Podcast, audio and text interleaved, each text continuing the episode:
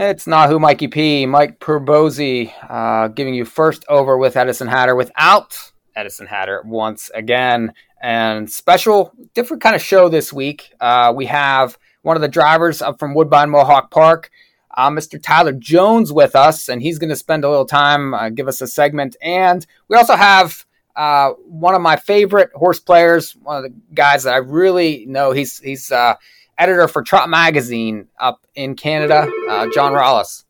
Welcome, guys. Pleasure to be here. Pleasure to be here. Yeah.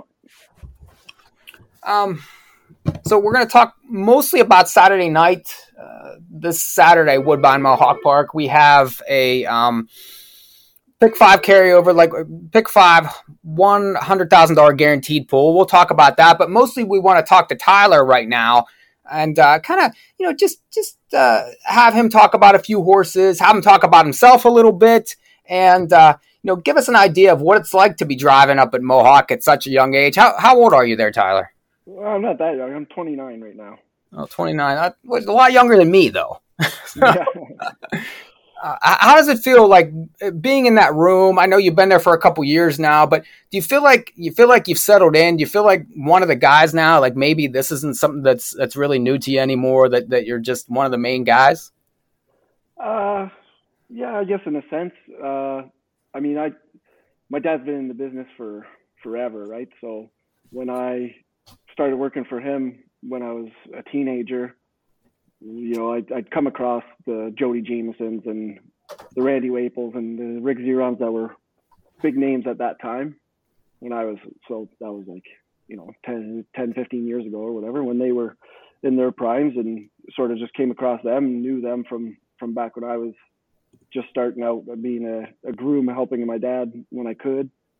And, uh, from from that, you know, I just grew grew up with with them in a sense. And then uh, when I was playing hockey uh, in my late late teens and early twenties or whatever, they they had a, a, hockey team, and I sort of jumped in on on board with them and sort of got to know them a lot better personally that way, like Jody and James and Doug McNair. So I, I, I feel like it was a better transition just to know them personally than it was to actually know everybody through the driver's room. But now that now that I've I've been participating, like you said, at Mohawk Park for the last year and a half, well, I, I see I feel like that transition was just maybe a lot easier for me.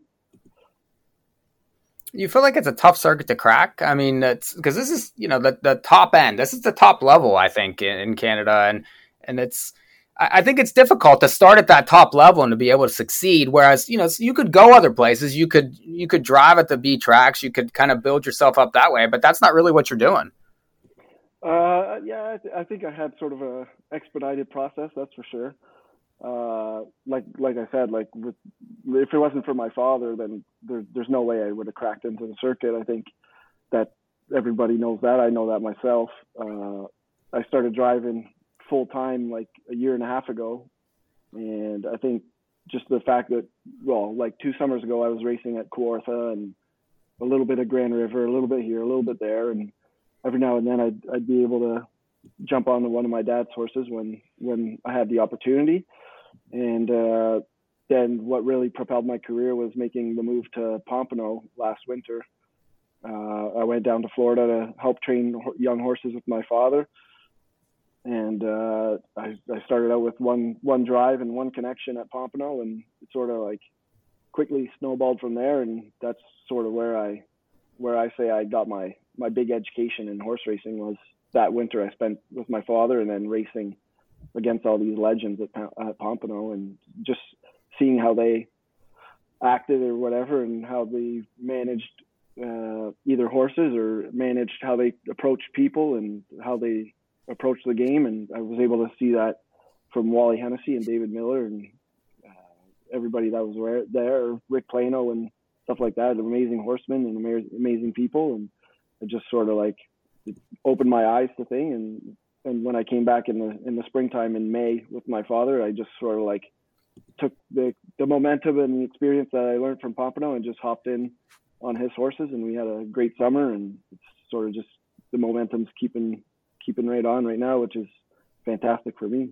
Well, I, your progression over just a very short period of time has been uh, very, very uh, just uh, unbelievable. Almost, it's just it's almost like you're a natural to to be only a year and a half in and and to be at that top circuit and, and really given every horse that you, you drive a chance to win and believe me as gamblers i know john can attest to this too and maybe he can pick it up off of this but uh, you know to for we know who's good who's bad who's and i'm sure everybody you guys know too but you know we we know who we want to put our money on we know we know the guys that are giving us chances to win and uh, you you've definitely ascended into that very quickly i think well I, I think it's just my desire to win. Like I, I'm an ultra competitive person. I grew up in a very competitive household, and it's just it's transferred into harness racing. Like I, I, I just want to win, so I, I give the horse the best opportunity. You, Either, you know, sometimes I know I, I have a chance to be like top three or hit the board, and I drive the the horse according to that. And sometimes, you know,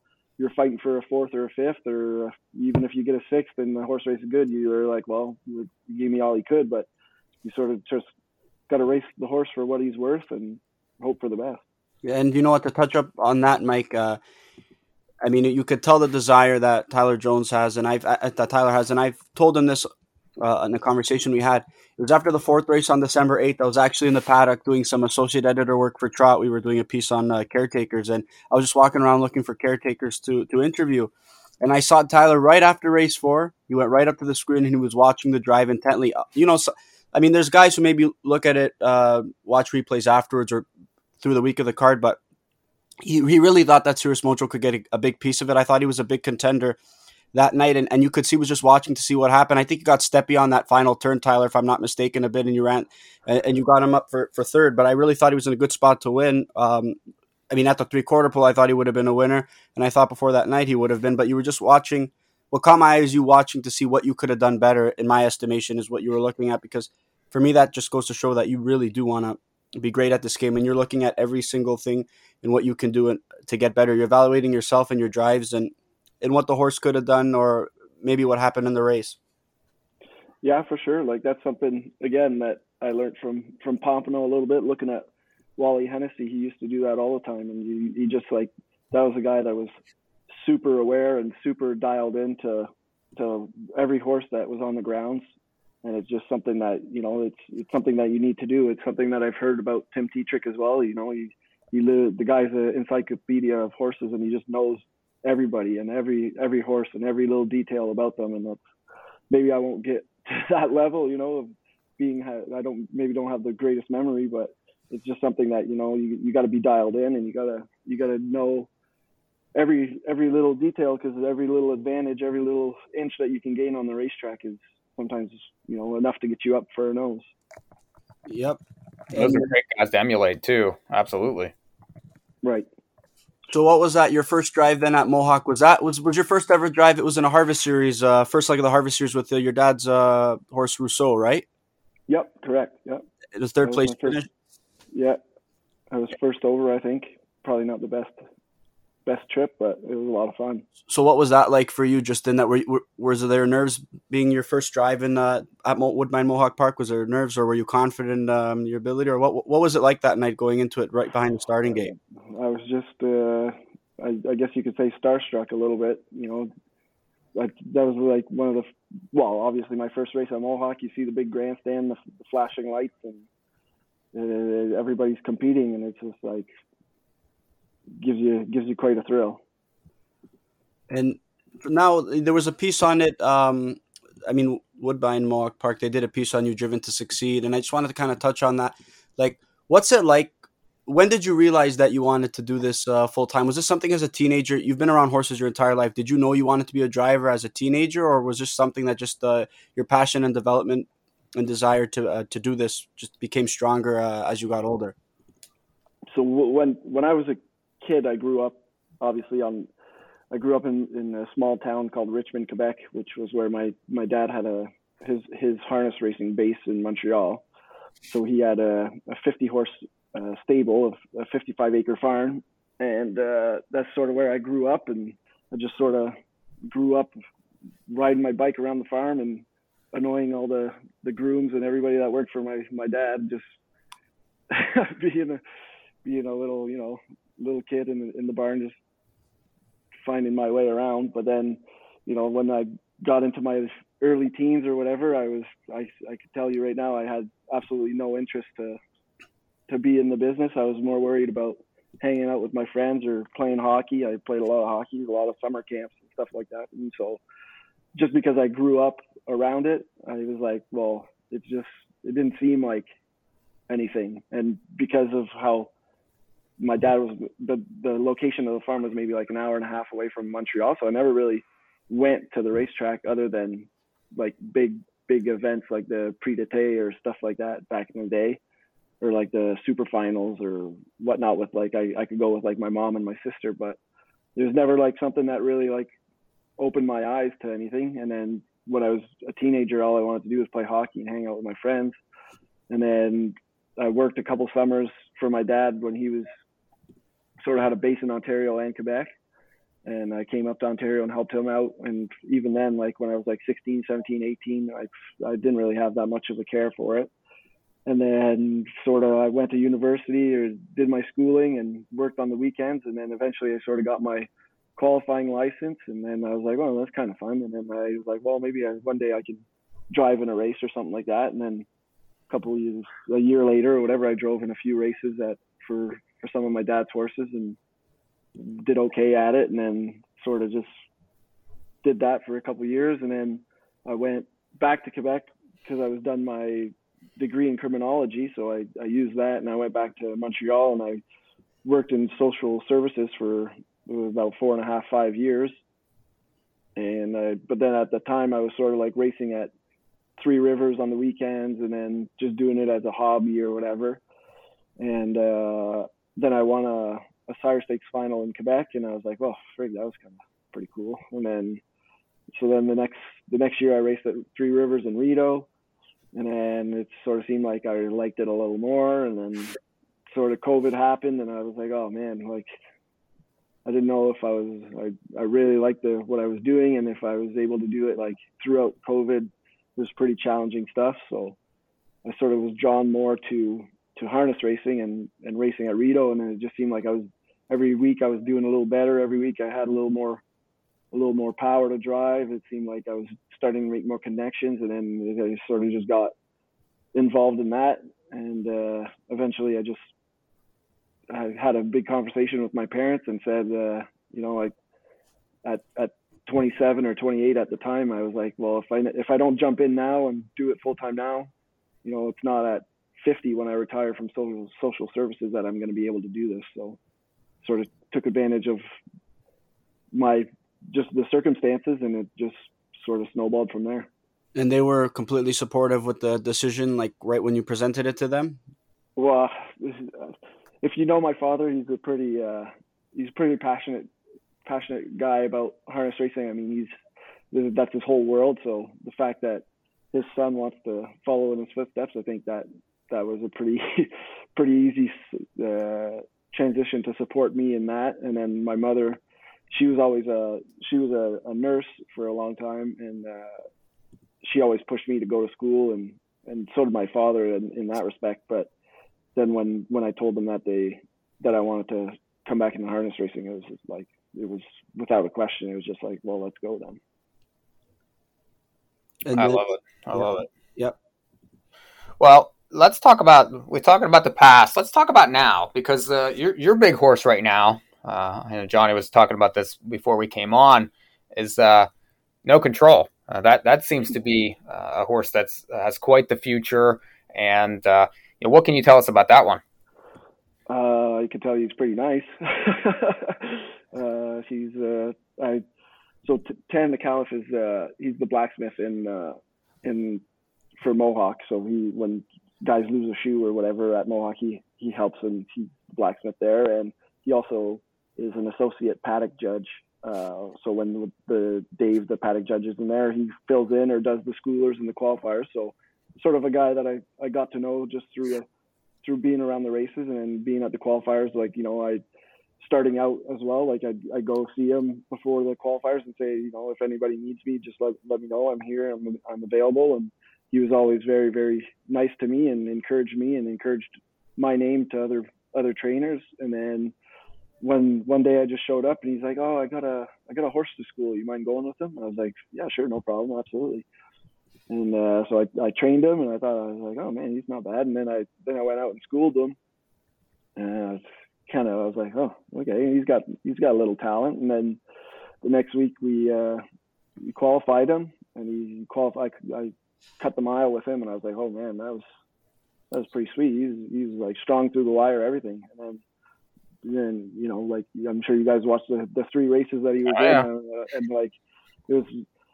I wanted him. I wanted uh, the owners to maybe stop him after his second start, and they were like, "Well, do you think he needs a little more education?" And we sort of had that discussion, and we they decided they wanted to race him one more time, and I, I think it was a good decision. I think with the schooler and the qualifier, the first couple starts, I thought he I thought he had a pretty good base to shut him down and, and start him up for the spring, but I mean, I'm pretty glad that we did that last start because he, he showed me there that, and I think he showed everybody that he's he's uh, you know he's a pretty quality racehorse.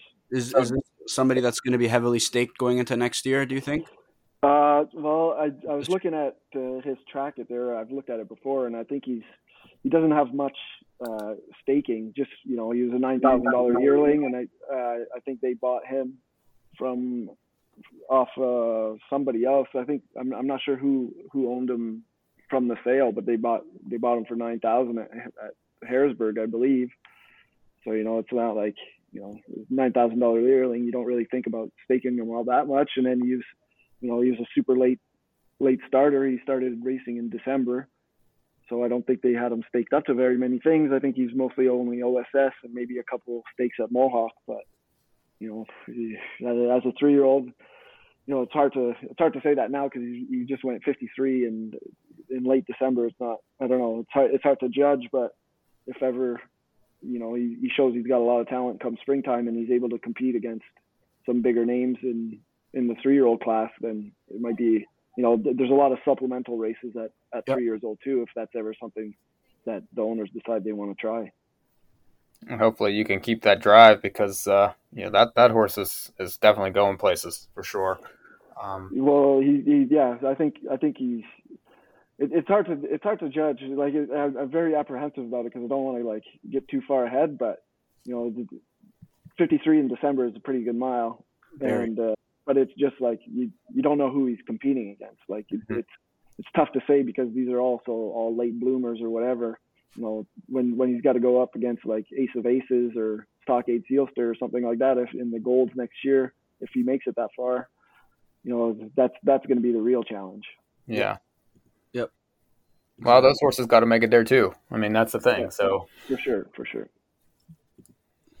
Should uh, do you want to start on a little bit of um the actually there's a drive that I want uh, a horse I want to talk to you about too recently is Backstreet Gambler. So you you obviously couldn't um drive the horse last week because you were driving your father. So tell us a little bit about uh, that one. He's he's actually shown some goals last couple starts, and he was an impressive winner on Saturday night as well, uh, fighting off a couple outside contenders too. Yeah, he's uh he's I think he well he's a four year old and he's uh I am pretty I'm pretty sure that he's a half brother to Backstreet Shadow, and uh, so he's super really like su- super well bred and. This, this is a horse that the Millar Farms own, and they just took their their their time with a horse that they thought had a lot of potential because at, at two or three, he, he, I don't think he I don't think he showed much, and even if he did show anything, I think it was some bad lines. So it was a horse that they that Mike Bishop took took the the reins on, and he asked me one day to if he if I could uh, train a horse with him, and so there was that Silk Road Smash and and this guy, and he asked me to go with that with Backstreet Gambler at uh, Classy Lane in Ontario, the training center.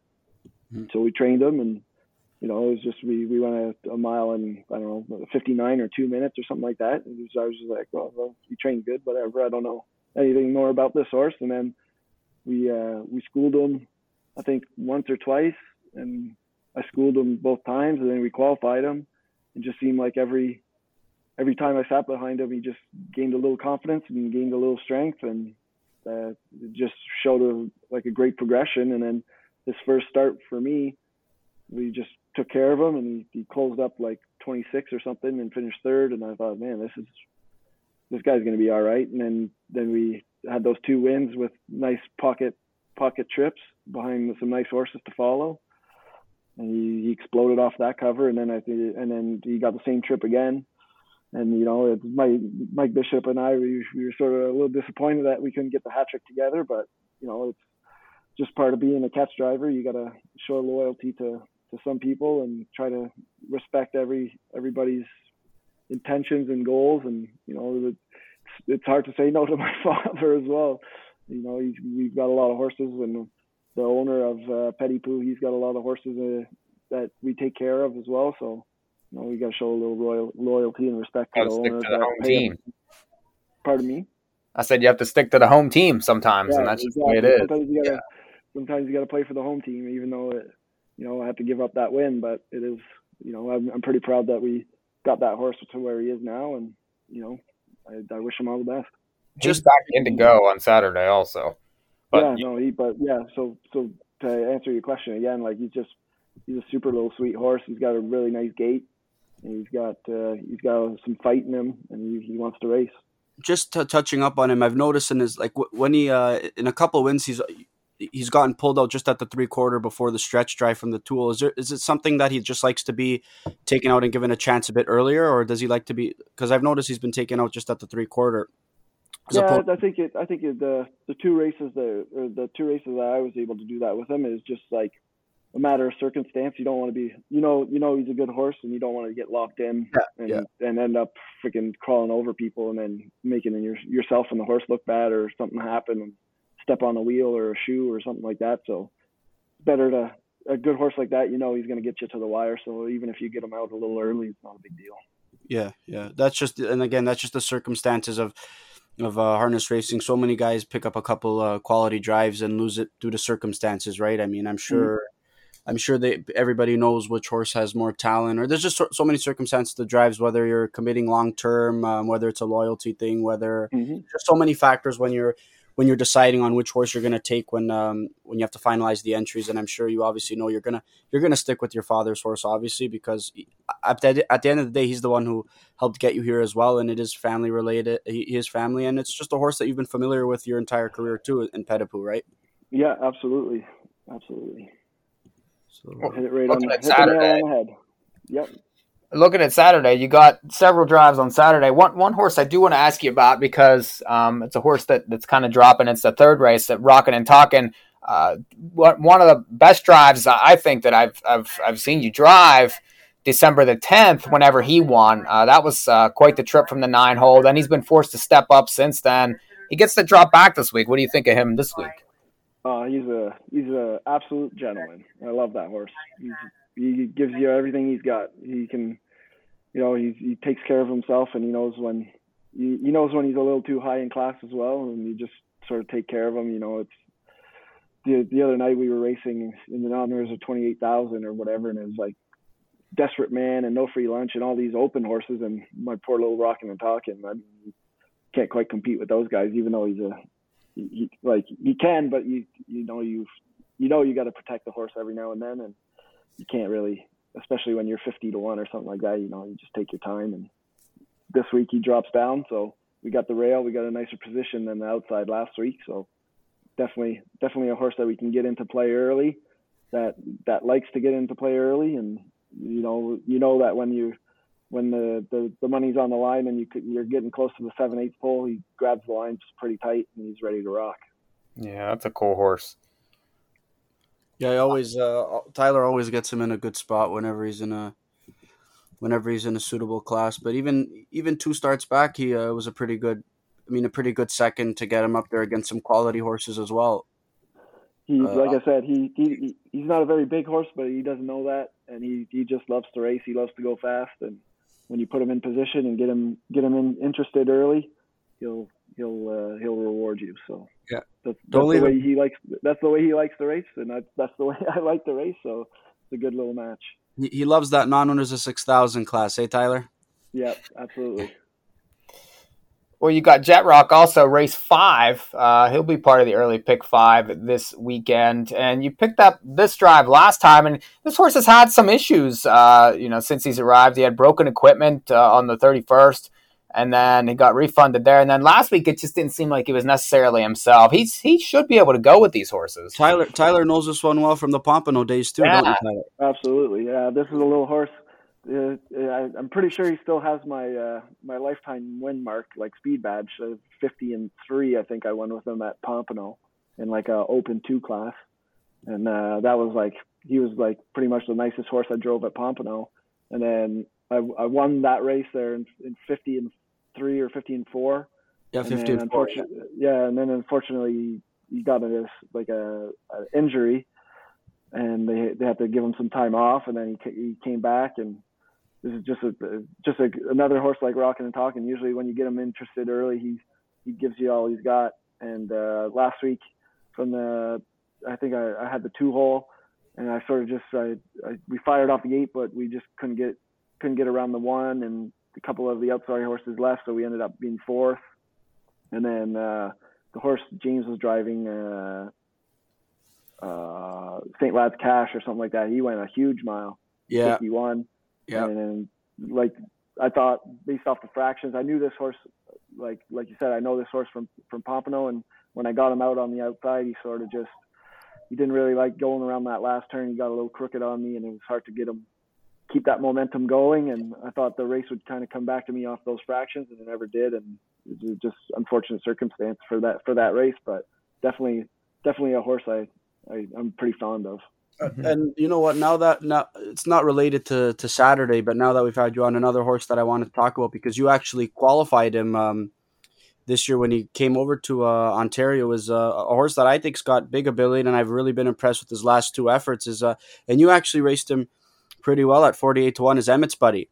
Tell us a little bit about what you think of, of that one. What you thought about sitting behind him in the qualifier. I know he ran in his first start um, with yeah. you, and he bounced back and kicked home in twenty seven and one, uh, third beaten four lengths. Um, but uh, then you didn't get the drive the, the week after, but he's been he's been really impressive, and I think that this horse has uh, quite a bit of ability. Tell us tell us what you think about this one and how what it was like sitting behind him for the first time in the morning prep.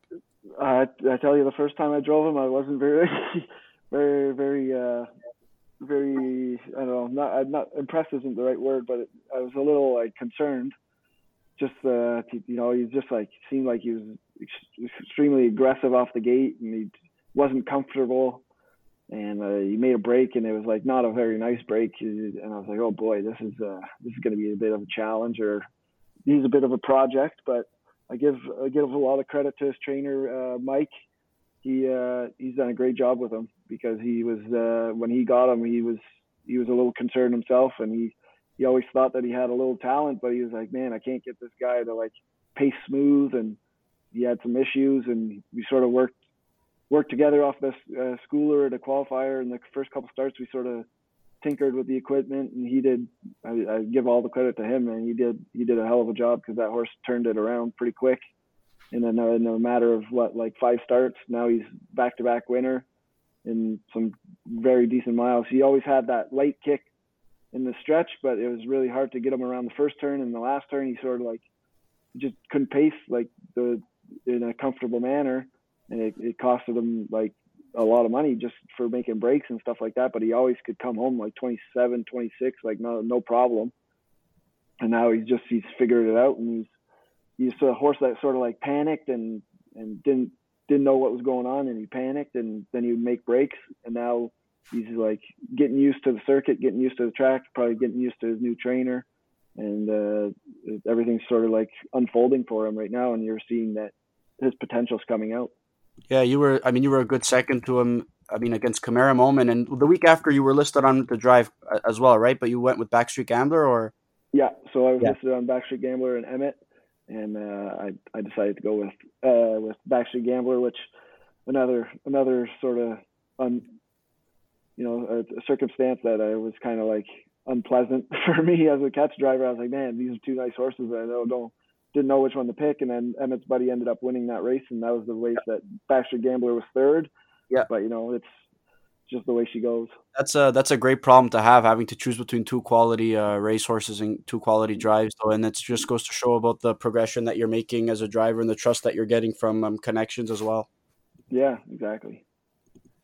Well, we probably won't keep keep you any longer here, Tyler, but you know, up and coming Uh, keep doing what you're doing. Hundred over hundred wins last year, over a million bucks. I know you you had that interview with Monique the other day, and and mm. you know she was talking like you're going to double that this year. I could see it very easily. Uh, you know, you're you're one of my favorite drivers now, and uh, I I know you're always going to give us a chance. So we appreciate you ha- having you, and hopefully we can get you again soon.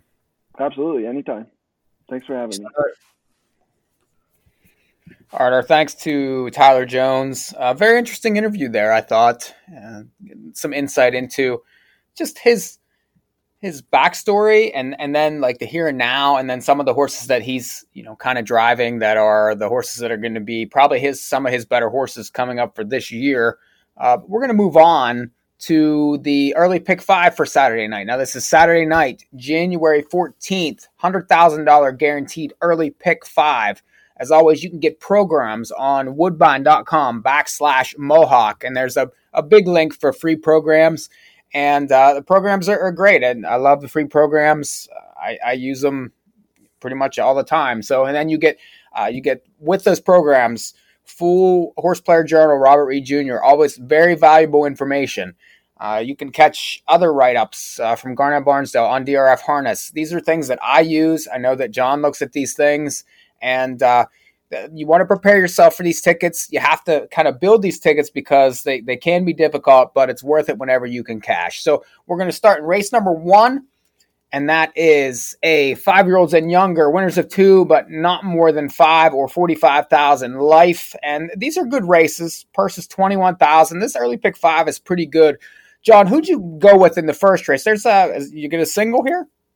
Yeah, I think I'm gonna go stick with uh, gonna single Backstreet Gambler. I mean, he's just done uh, he's done no wrong. The first few, uh, I mean, the last three wins. I mean, he's had pretty much two whole trips in each of them, and he's done a great job. Last week, he fended off a couple contenders. Uh, one of them being the boss said coming right at him. Last speech was coming late too. Uh, he's he's leaving out. He's getting position the last couple tries. I mean, he's kicking home well see no reason um, for me not not single him now. Camara Moment is a horse that probably does warrant respect in here. He draws the rail. Looks like he's going to pick up McNair uh, this evening, but again, this is just a really, really uh, quirky horse. He's just he's got so much talent, but there's just he's not the soundest animal, and that's the problem. And I mean, last week he didn't get the best trip. He was first up, and he kind of he drew Emmett's buddy into the race.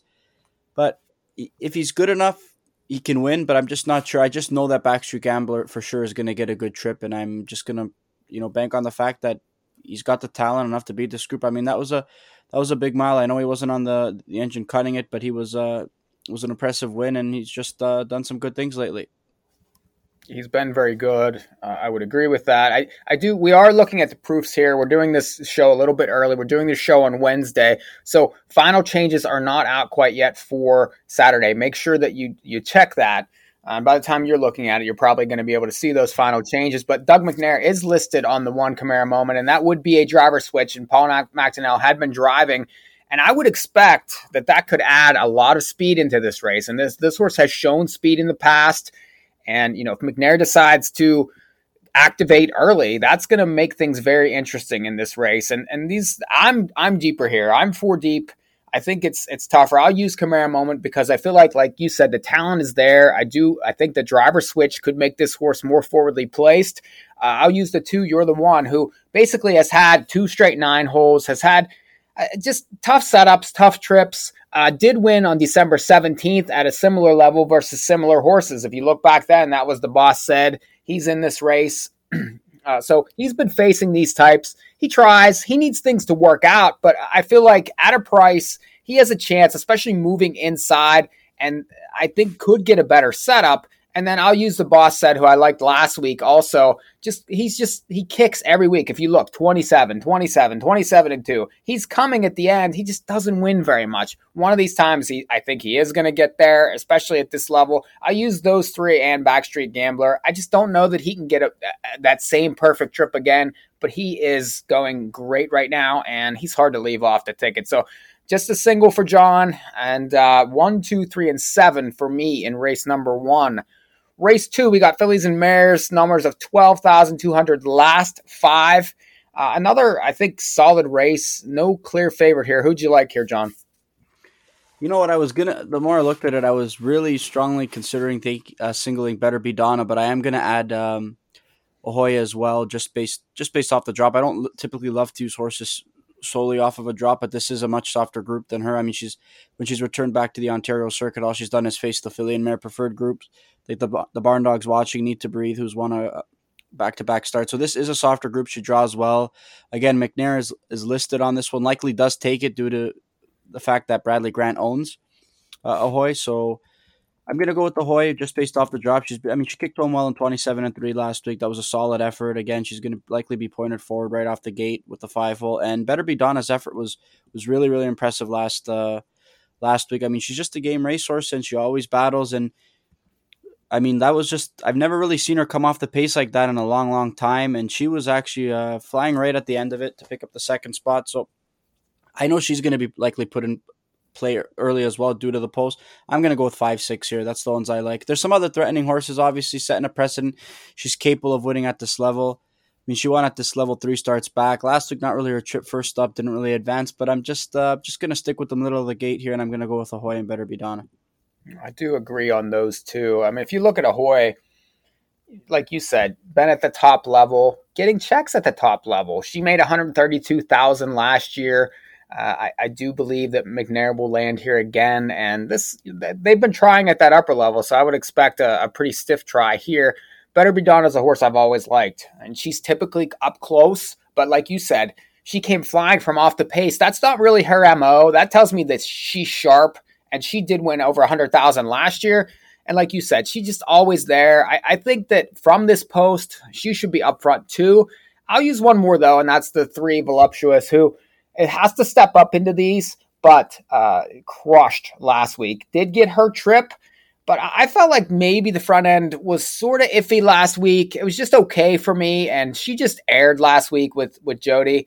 Uh, that's an interesting one. I'm sure if he drives back and he has her involved, I think that she has a puncher's chance depending on how the other two shake out. So I was three, five, and six in race number two. The third race we got non-winners of 14,650 last five on the pace.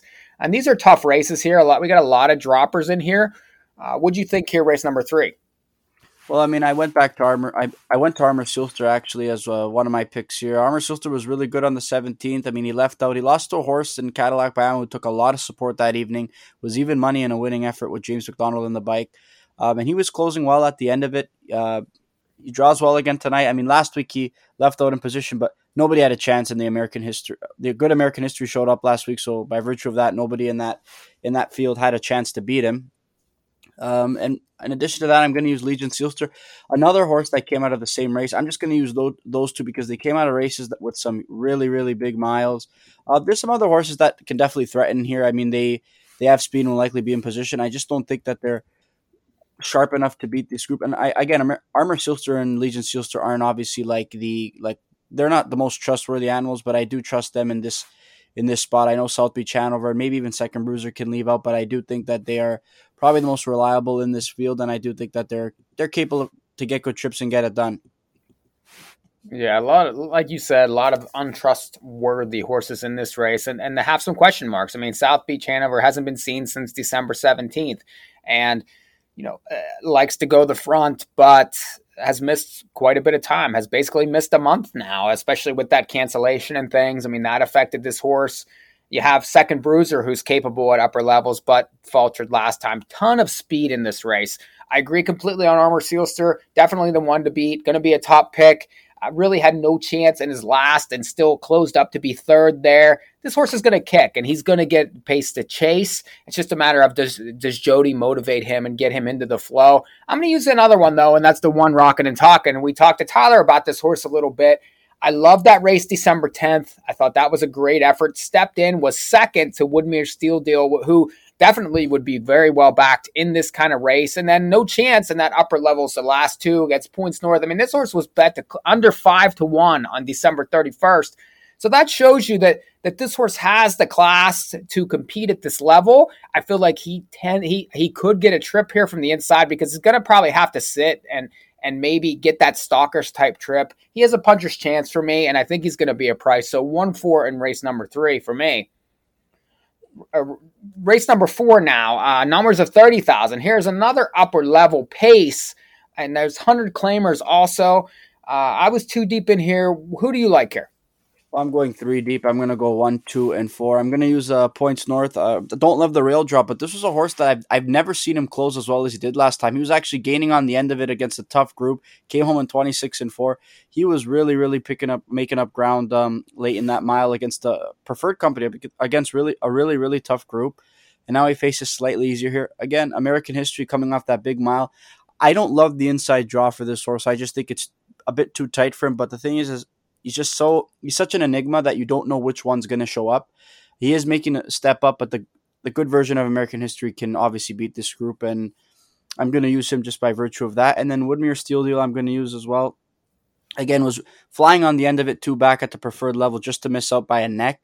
He kind of got some a bit of traffic trouble. He was in between a few. He got had a little bit of, of room to kind of pace in there, but he was fifth beating a length in three quarters is capable of beating this group as well, draws well, and you know that he's going to have a he's likely going to get a good trip. So, and if American History is at the front and somehow finds his way there, you know there's going to be speed to chase because you know he's going to be going fast miles. So I'm going to use points north. I'm going to use American History. I'm going to use Woodmere Steel Deal as well in the event that there's going to be some speed to chase and he can pick them off late.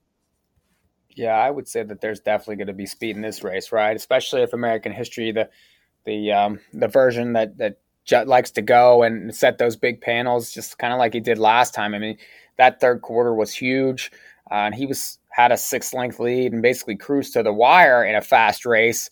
But he's tend to beating some of the lower levels now. At the top level, he's not quite what he is. Versus, he can't really strut his stuff the same way. Uh, I'm going to use. I'm going to go points north uh, on my ticket. I, I agree with you. Uh, again, another horse that likes to be out front, likes to dictate, likes to kind of you know, boss a field whenever he's good. But look, last time he shows up, kicks 26 and 4 versus the top horses on the grounds. He's really sharp right now. And I think that he has to be used. He could get ignored on the board. And we kind of know what we're going to get with him. If he's going to try, you're, you're going to get a horse that has a big chance at a price. And then I'm going to try the three codename cigar box, who was at this top level not that long ago, is a closer uh, got back right on December 31st. That was an easy bunch for him. He crushed that race. Really, uh, there was no danger of him losing whatsoever. And then stepped up versus these types last time and was a decent third. Kicked 27 and 2. Uh, had to come from off of it. I think coming from off of it is going to be a good thing in this race because you have the points north, the American histories, uh, some of these other sailboat handovers that might decide to leave. Cadillac Bioma probably has to leave from where he's at on the gate. So He's going to get a setup. I want a closer. Give me that one. Codename Cigar Box there. So I'm 1 3 in race number four. Yeah, I like that one, actually. I actually like that one. Sorry to interrupt, Mike, but I do like that one as, uh, as well a little bit now coming to think of it he was he was stalled a bit because island special major actually pulled at uh, i think it was 58 or 60 to 1 and he kind of stalled his cover a little bit so he kind of really had no chance to get into it i'm not sure they beat no free lunch anyways but he definitely wasn't gonna come close to it when Island Special Major pulls first up, uh, pulls out of the hole, and then it goes nowhere. And Codename Cigar Garbox was right behind him, and then just that's it. He had no chance from then on. So yeah, I wouldn't be surprised he's beaten this caliber of group before. It wouldn't shock me if he won. I just left him off, um, and maybe come Saturday I will use him, or maybe by the end of this podcast, maybe I'll decide to throw him in. All right, so race number five. This is the pop up. This is how we're going to get paid here. Uh, third leg, starters of 10,000 or less, the last four starts. And uh, this is the third leg of these pop up series. They kind of, you know, write these races and for these horses that kind of need a place to race. And uh, Beach of Lindy has been crushing this uh, this level in its last couple. Uh, what say you here in race number five? Yeah, Beaching Lindy's been crushing. I mean, uh, he's done no wrong, but I'm going to go three deep. I'm going to use Beaching Lindy just because, like you said, he's been dominating. He seemed to figure it out. The drifting issues still or something. I'm not sure if it means anything, but again, when you got horses that are going to be able to kick home pretty quick, and there's a couple in here, that drifting might cost him because there's a horse that's going to come up in the inside and might be able to pace home faster and straighter than than he will, and it might cost him a victory. So far, it hasn't, but again, this is a tougher group than he's faced last time. I'm going to use Dr. Joe as well. Uh, another one that just had dead cover. I mean, he's been he's been racing real well at Rideau, real, real, real well. And on New Year's Eve, he kicked home from uh, from way back to, to beat them at a good price. And then last week he just got he had no chance, dead cover by the end of it. I mean, He just was way too far back, but he kicked home in 26 flat. That was a really, really big final quarter. So this horse is starting to figure it out, and I am going to use clever character. That was a really big effort, broken head pole and all. Still was able to to kick home in 26 and two and get the job done. Uh, you know, as the choice last week. So I am going to go three deep. I, I know all these, all three of these are racing real well. So I'm, I'm going to go use all three of those. I'm going to use one different one. I agree on I mean, Beech and Lindy, I think, is a must use. Uh, there's just really no way to get around him. It's not like that there's any holes, and he's going to get another setup. He's just looked best so far in this series. I liked how clever character race, despite the trouble, despite and every reason to really not win that race, still came 26 and 2 as the favorite, had been racing versus preferreds at London, at Flamborough. Those are the top levels there. This horse I thought really liked the big track, and I, I don't want to be without him on this ticket. I'm going to use one more though, and that's the one night watchman who has proven at upper levels. And I feel like that he fits this pop up series pretty well. Now, he hasn't raced so far in the series, but you're getting the big track, which we know that he's won here in the past. Uh, you're getting a different driver here. So I, I feel like that he has a chance to make some noise here. The inside post bothers me a little bit, but he tends to be a stalker anyway. He just needs some flow. He's going to be a price in the race, so I'm one three eight to finish. Uh, well, let's let's cop our tickets here, and uh, Johnny, I'll let you go go ahead first. Yeah, so I'm gonna go with the seven in the first, and the second I'm gonna go five six. Third race I'm gonna go two four. Fourth race I'm gonna go one two and four, and the fifth race I'm gonna go three five and eight. So I believe that's thirty six dollars for a dollar. Mm-hmm.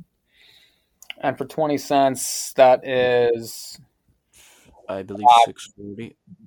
Yeah.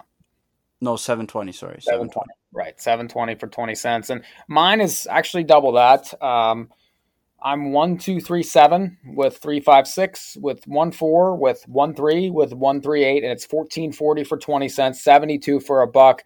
I, I really feel like that uh, this is a pick five that can definitely pay well. There's no real clear cut favorite to lean on. I don't think anywhere in the sequence.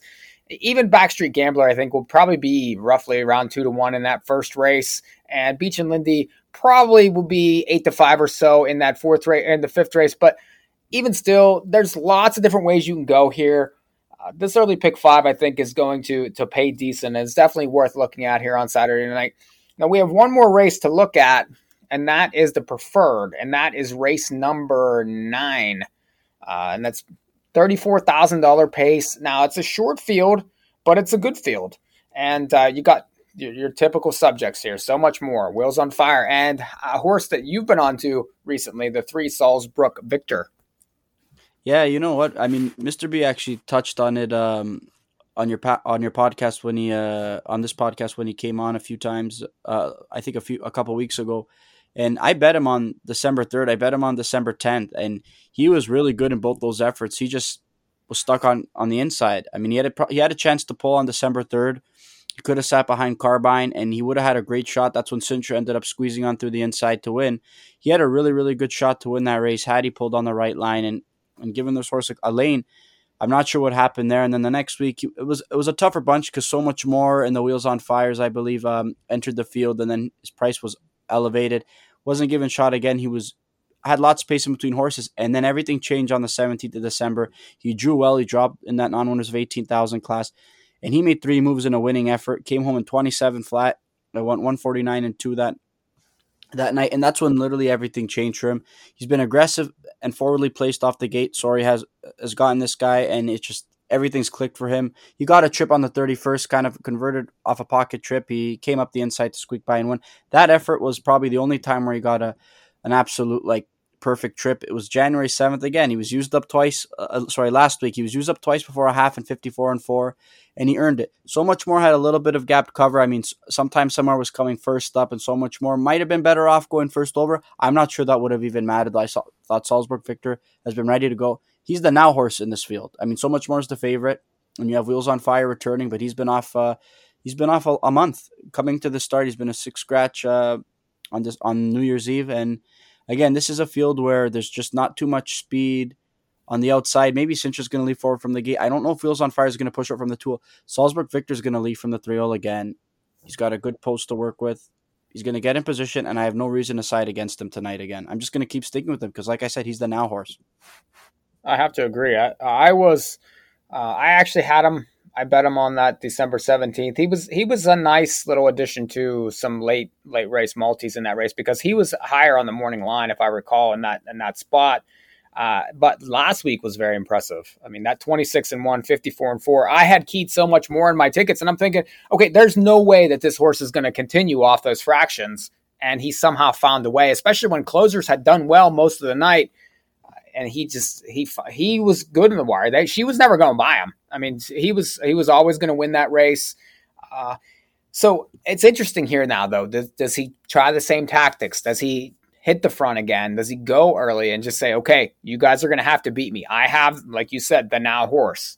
Uh, or does he sit like he kind of once did? And, and, that will change things quite a bit. I, I feel like Wheels on Fire off the, the, bench maybe won't be nearly as aggressive. Uh, was driven aggressively last week, but not quite sure who we're going to get to drive. If Amax back, he tends to be aggressive. And No Free Lunch, I thought raced really well last week off the drop. Now, what sort of trip does does that horse get this week? So I think there's a lot of question marks here. Uh, so Salzburg Victor, wow, will likely be favored. May not be. This horse will be three to five in this race. I mean, other horses will take action, I think. And um, I, I agree with you though that last week was very, very, very impressive, and they have to beat him. Yeah, and he's gonna, like I said, he just draws well, and just by virtue of that, he's. I think he's gonna do the same thing that he did last week. He's gonna either be sitting first or he's gonna be sitting in the tool because so much more's got the rail, and obviously with Salzburg Victor drawing the three he's gonna have the advantage to to kind of push out and, and leave out of there. The only other horse I can really forecast uh, leaving again, I think Citro's gonna be aggressive just because of the post as well. I he's been leaving from the from he's been leaving every week. I don't. I don't think that's not going to be the case again. Um, this week to try and get position. And Wheels on Fire with the inside again. I'm just not sure. He's such a such a big horse. I'm just not sure if that two hole is going to allow him to kind of force out there and push out. Again, Salzburg Victor, just keep doing what you're doing. I mean, it's working. He's got no reason to take back. I mean, it just it's really hard to pace. These are such quality horses. It's really hard to kind of to gain ground on them because every they're all capable of pacing home in 26, 27. So it's really hard to kind of uh, you know stalk from behind unless it gets really really crazy. So you want to be in the front and control things and be in, a good spot, and uh, and that's what Salzburg Victor's been doing, and that's what Sory should continue to do. I would agree. All right, so just one thing real quick. We're going to wrap soon here, uh, but I mean uh, we we talk offline quite a bit, and um, you know we don't talk enough betting. I don't think on these pods as much as I would like to. And it seems to me like just I like to learn from you guys, especially you and Ryan and things. And and and you guys tend to play when you're playing multis, you're playing you're playing hard, especially if you like a couple horses. You're trying to hammer that sequence. You're trying to play it for a, a ten dollar pick for a twenty dollar pick for and and and and talk about stuff like that. Talk about how you you try to like kill shot a pick four or, or pick three.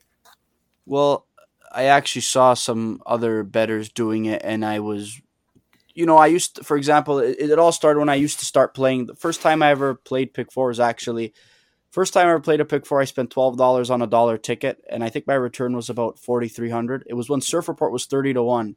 I don't remember. I was really I was much younger. I was probably maybe several years ago, but he won, I believe, from the rail, and that's kind of what triggered my uh, multi leg wagering. And I said, "Wow, this is really where like you know the money's at." I mean, it's just a good pool. I was strictly a win and exacta bettor. That's that's strictly what I was when I first started and it and it was working. But then I just fell in love with the multis, and then I started playing. Uh, after that, I was playing win pick fours a lot. The pick fives I, I started playing late, and when I was winning a couple pick fours, I was spending X amount. I was always playing for a dollar based. I never played for twenty cents. Um, again, it for it differs for people based on bankroll and whatnot, but uh, I just started playing them, and then I noticed my A selections were winning quite often for stretch, and I was saying to myself, why am I only getting this for a dollar? and why can't I get it for more? And that's when you can kind of start playing different tickets.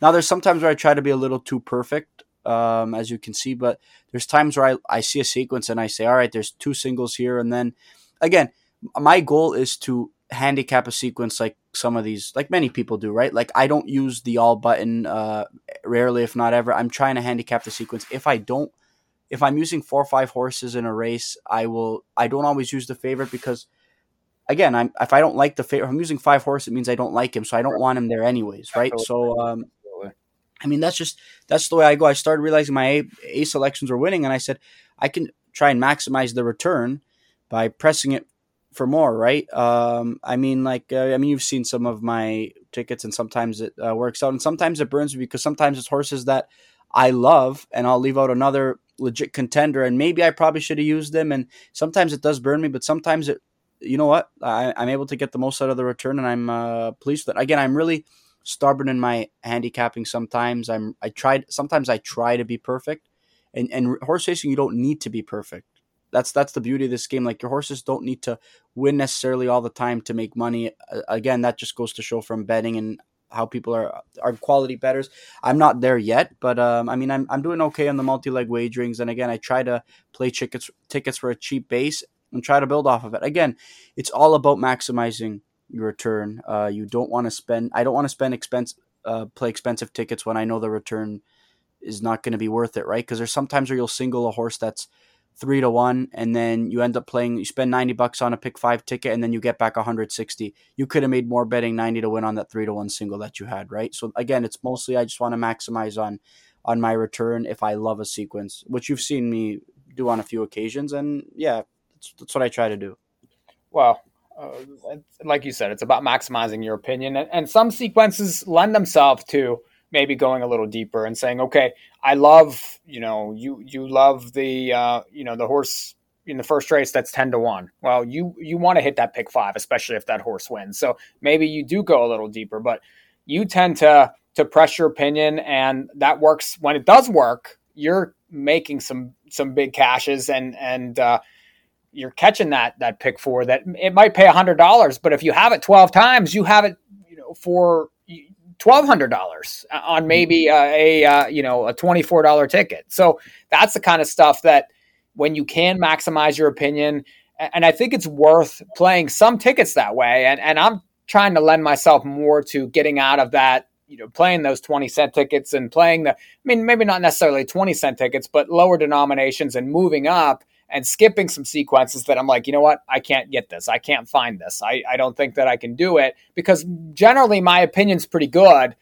And sometimes you, you have to, and you might get burned. Like you, oh, oh I did like the horse, that the, the third choice that I didn't use in my tickets and, and it blew my ticket up. Well, you're going to have to accept that for the same way that when you do cash and when your opinion is very good, that you're going to have it 10 times, 15 times, 20 times. So that's the kind of the rub there.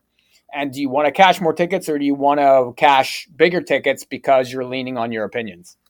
Yeah, I think you just want to do whatever works for you, but you also want to do whatever is going to work long term. Like there's sometimes I get burned by leaving out certain short priced horses, and um, and the sequence does pay maybe a, a, bit better than I thought, but like I don't like the horse. I can't really fault myself. My my dad always jokes with me saying that I, I'm more likely to get burned by a three to five shot than a fifteen to one shot in a pick five sequence. Well, it's because sometimes just favorites that just aren't worth using in my opinion. I don't want to waste I just don't want to waste equity. I don't want to I don't want to use them because I don't like them.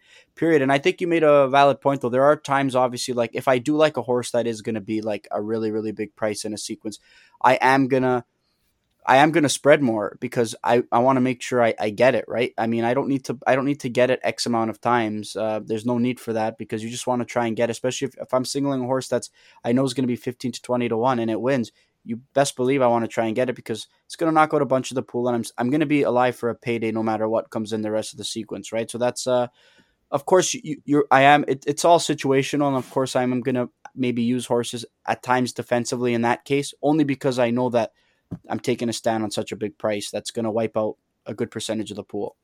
And I think like with bigger pools, you can do certain things like that. But if you're playing at smaller tracks, and sometimes we do, sometimes you're playing at Flamborough where there might be 7,000 in that pick four pool. Well, it doesn't do you any good necessarily unless you're playing favorites to have a $20 pick four whenever there's only two tickets that were printed, uh, you know, that, that basically you're going to cripple it. You're, you're, you might have a $20 ticket, but you know, maybe one other person has it and you have the other 20 tickets. So it's, it's kind of, you have to kind of gauge that too, I think, uh, it, with pool size and how you're playing. If you're playing twenty dollar pick fours at Flamborough in a seven thousand dollar pool with two eight to one shots, you're you're not doing it. The I don't think that that's the correct way to do it. Honestly, I, I feel like that you'd be better off with a smaller denomination because you're going to get most of the pool anyway if those couple horses win. That's just that's just how I feel about it. But when you're playing at Mohawk and in Meadowlands, when you're playing into hundred thousand dollar pools, completely different ballgame. Yep, agreed. Okay, so we're gonna wrap. Uh, this was uh, Saturday's Mohawk, January fourteenth. Awesome interview with Tyler Jones. Uh, check out this pick five. Go to NahooPicks.com. Johnny's been doing the Meadowlands for us, and he's doing a fantastic job. His write ups Friday, Saturday. We got some Sundays coming in January, so keep an eye out for that. And hopefully, our Meadowlands pod comes back really soon. Uh, I have Woodbine Mohawk. I do some stuff for Ontario Racing. Uh, right now, we got Meadows going through the week with Kevin. He's doing a really good job there. So uh, we have Western Fair. Rod has Western Fair and we have Century Downs also. So check out all those tracks. Go to Nahu every day. We always got something for you. We'll catch you next time. Uh, first over without Edison Hatter. Be back next week.